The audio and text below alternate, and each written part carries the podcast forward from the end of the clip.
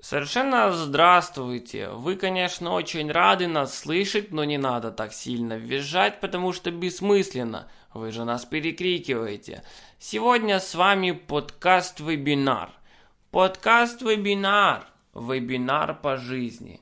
Ведут его сегодня для вас Вова Проценко. Колесница везения. Рома Олещук, это я, здравствуйте.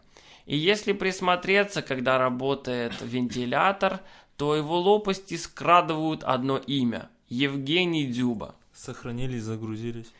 Дело в том, что для нас стало обыденным то, что у нас каждый раз на интересность необычные темы.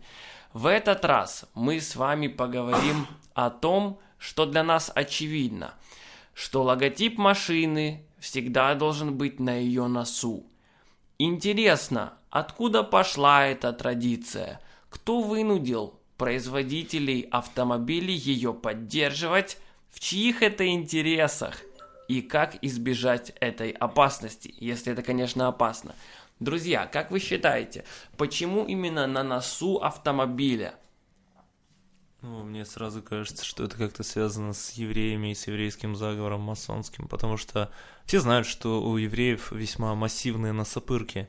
Э, соответственно, у них сложилось такое верование, что все самое э, нужное, важное и видное должно быть на носу, поскольку он идет впереди человека.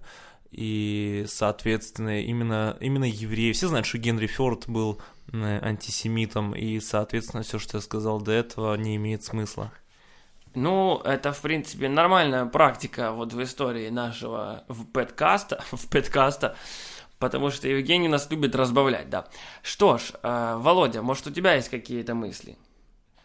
Ну, мне кажется, что это придумано для того, чтобы видно было, как бы, ну вот, Логично. Да, вот это в том-то и дело, что это та самая, да, первослойная логика, которая вводит огромное количество людей в большое заблуждение. Почему же тогда не на лбу?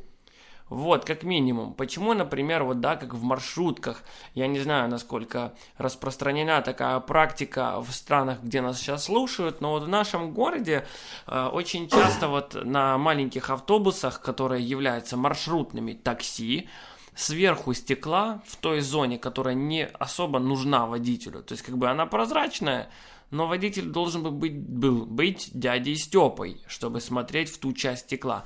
Поэтому они наклеивают большую наклейку с надписью «Ангел», «Одинокий волк», «Спринтер», «Спринтер», э, что там еще, Sony я видел очень много. «Ворон глаз». Google Glass и очень многое. Просто все, что тебе угодно, ты, можешь себе наклеить вот туда. Почему бы, учитывая, что это значительно более различимая, да, и большая площадь, почему, например, туда бы марки не клеили э, свои названия, да? Почему, например, не на дверь? Сейчас, конечно, эта практика тоже, например, да, у BMW. Э, но я про BMW потом отдельно хочу с вами поговорить. А вот в принципе, э, казалось бы, марки должны между собой отличаться. Но отличаются они только минимально вот этими самыми логотипами. И то, иди их попробуй не спутай, да, они же почти все одинаковые. Э, что хотелось бы начать, да, вот с чего точнее? Естественно, с плохого. Я как врач всегда начинаю с плохой новости. И хочу рассказать о том, что относительно недавно, это было, если я не ошибаюсь, в 2003 году, производителю марок под названием, машин, извините, такой марки, как Jaguar, знаете, она еще выпускает очень популярный энергетический алкогольный коктейль на, телефо... на территории Российской Федерации. Так вот, э, этой марке запретили э, по их традиции выпускать э, автомобили с вот этим значком, да, который выпирал. Вот он же как у них обычно выглядит. Это несущийся, атакующий тигр. тигр. Ну или пума, кто его знает. Так вот, какая-то большая хищная кошка, это уже не нам судить, как говорится, правды нет. Я думаю, что создатель этого значка даже не задумывался, какую именно кошку он там изображал. Возможно, он изначально даже не кошку там изображал. Да, возможно, какого-то чеширского кота, а не кошку. Мне кажется, что это был просто изначально эм, жидкий металл, который при скорости взял такую форму, и они решили, и они Обточился. решили, что что придумывать-то. Да, потом по мотивам этого значка был снят Терминатор 2. Да, все это не исключено. То есть это, возможно, был просто э, первый прототип их автомобиля, да, и, они, как полагается, экспериментаторам аэродинамического жанра, просто поставили большой прямоугольный э, кубический такой вот, как это назвать, объемный, да, шестиугольный брусок металла. Кубический шестиугольный брусок металла, да. Мой любимый. Ну, извините, это я сейчас говорил аэродинамическими терминами. Если они вам непонятны, то я вам советую не вскрывать, не изобличать свои темноты, Вы пожалуйста. правы, я дилетант аэродинамического жанра. Так вот, а, и что ж, что было, да, вот этот самый а, значок атакующего, как мы уже выяснили, тигра, а, он впивался в тела людей, когда эта машина, не знаю по чьей воле и по чьей вине, становилась, а, как бы это назвать, Виновником ДТП. ДТП именно, когда сбивали людей, и без того опасная для жертвы, да, ситуация становилась вообще зачастую летальной, потому что этот самый тигр пронзал человека, в некоторых случаях даже кусал. И потом не хотел давать показания в милиции. А это вообще абсолютная наглость, потому что в этой стране эта структура называется полиция. Так вот, и в 2003 году, э, естественно, запретили этот э, логотип, уже немножко связав руки вот этой бандитской и криминальной со всех сторон э, Кошки. Ну не то что кошки, а в принципе вот этой индустрии значкования на носу машины. Дело в том, что именно в 2003 году в этом государстве сбивать человек сразу стало э, э, противозаконным по всем статьям. Да, ну, естественно, я говорил вот это государство, намекая на то, что ягуары не очень распространены в тех странах, где полиция называлась милиция. Вы понимаете, о чем я? Я понимаю. Так вот, э, суть какова? Вот вы обратите внимание, что этих значков нет ни на каких других транспортных средствах. Вы когда-то видели корабль, да, вот, например, если бы на Титанике был значок, то, поверьте мне, этот айсберг для него был бы сущим пустяком. Вот, э, да. Потому что никаких значков, это, это глупость, это бред. Это было глупо, потому что корабли перевозили огромное количество людей, и чтобы каждый из них давал показания в милицию, это было бы просто неудобно и беспочвенно. Абсолютно. И- мы должны с вами понимать, что действительно, если бы, например, да, на самолетах, разных лайнерах или кукурузниках, вот тот самый значок, да, он был бы впереди, то они бы теряли очень многое от своей мощности, возможно, даже не могли летать, как минимум, потому что пропеллер, на минуточку, вот где должен быть пропеллер, да, у любого, э, как бы это назвать, транспортного средства. А я Ведь- как раз таки думал, что это значок такой у самолетов. А Просто вот- анимированный. А вот это как раз э, мы к этому обратимся чуть позже. Э, суть какова? Как вы знаете, одной из первых и до сих пор самых успешных марок является BMW. И, в принципе, BMW, как хороший такой производитель, да, на совесть производящий э, транспортные средства, понимает, что пропеллер, как бы, это не удел исключительно самолетов. Точнее, вот сейчас это так, но в принципе э, это не должно быть таким путем. Да? Почему бы не приделать пропеллер к другим транспортным средствам? Помешал ли он бы кораблю, как вы считаете? Мне кажется, нет. Помешал ли бы он машине? Разумеется, нет. Возможно, что э, те самые фантастические фильмы, на которые мы все любим э, смотреть с э, как бы задержанным дыханием, да, затая дыхание, вот они бы уже могли притвориться в явь просто потому, что у машины был бы пропеллер. Так вот, почему я заговорил про BMW? Не знаю, насколько вам известно, но вот этот самый крест, да, который изображен на логотипе BMW, который, как и во всех других марках, помещается на нос автомобиля, э, он не что иное, кроме как пропеллер. То есть вот эта синяя-белая крестовина – это пропеллер. Причем это совершенно точный доказанный факт. Но вот в один момент кто-то воспретил все-таки ставить пропеллера на машины, и они ограничились вот тем самым значком. Вот давайте с вами выясним, в чьих интересах было остановить прогресс машиностроения. Евгений, у вас что-то с дыханием. Ну, э, да, у меня просто от всей этой ситуации заперло горло.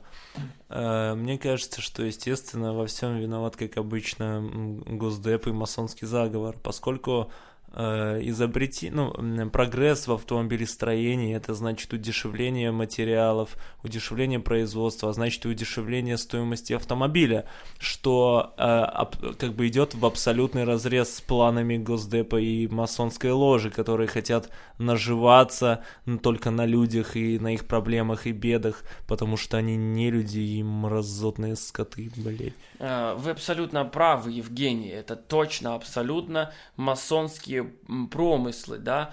И как вообще еще можно это обосновать? Все мы знаем, э, что самое высокое здание до определенных пор, а именно Empire Stairs Building, да, оно было, оно, оно же каменное, да, в Да. отличие от всех сооружений, которые делаются сейчас из стекла, полиуретана, пенопласта, И жидкого- пакетиков из ставри. и да, и жидкого воска.